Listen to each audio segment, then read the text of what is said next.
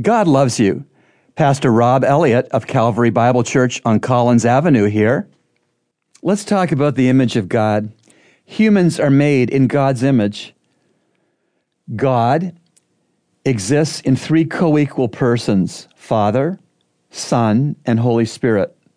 Humans, whether they are male or female, exist in three parts, spirit, soul, and body.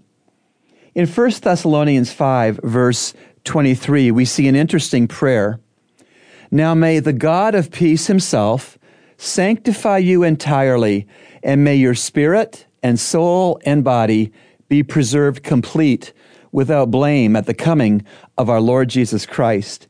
Clearly, this prayer makes allowance for the fact that every single person made in God's image has three parts, spirit, soul, and body.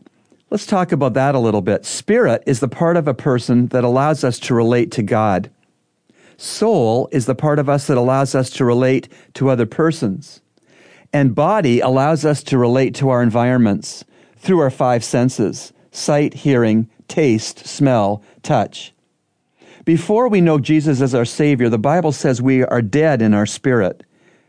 Our soul, also called our personality, is our intellect, emotion, and will, or you could say our thinker, our feeler, and our chooser.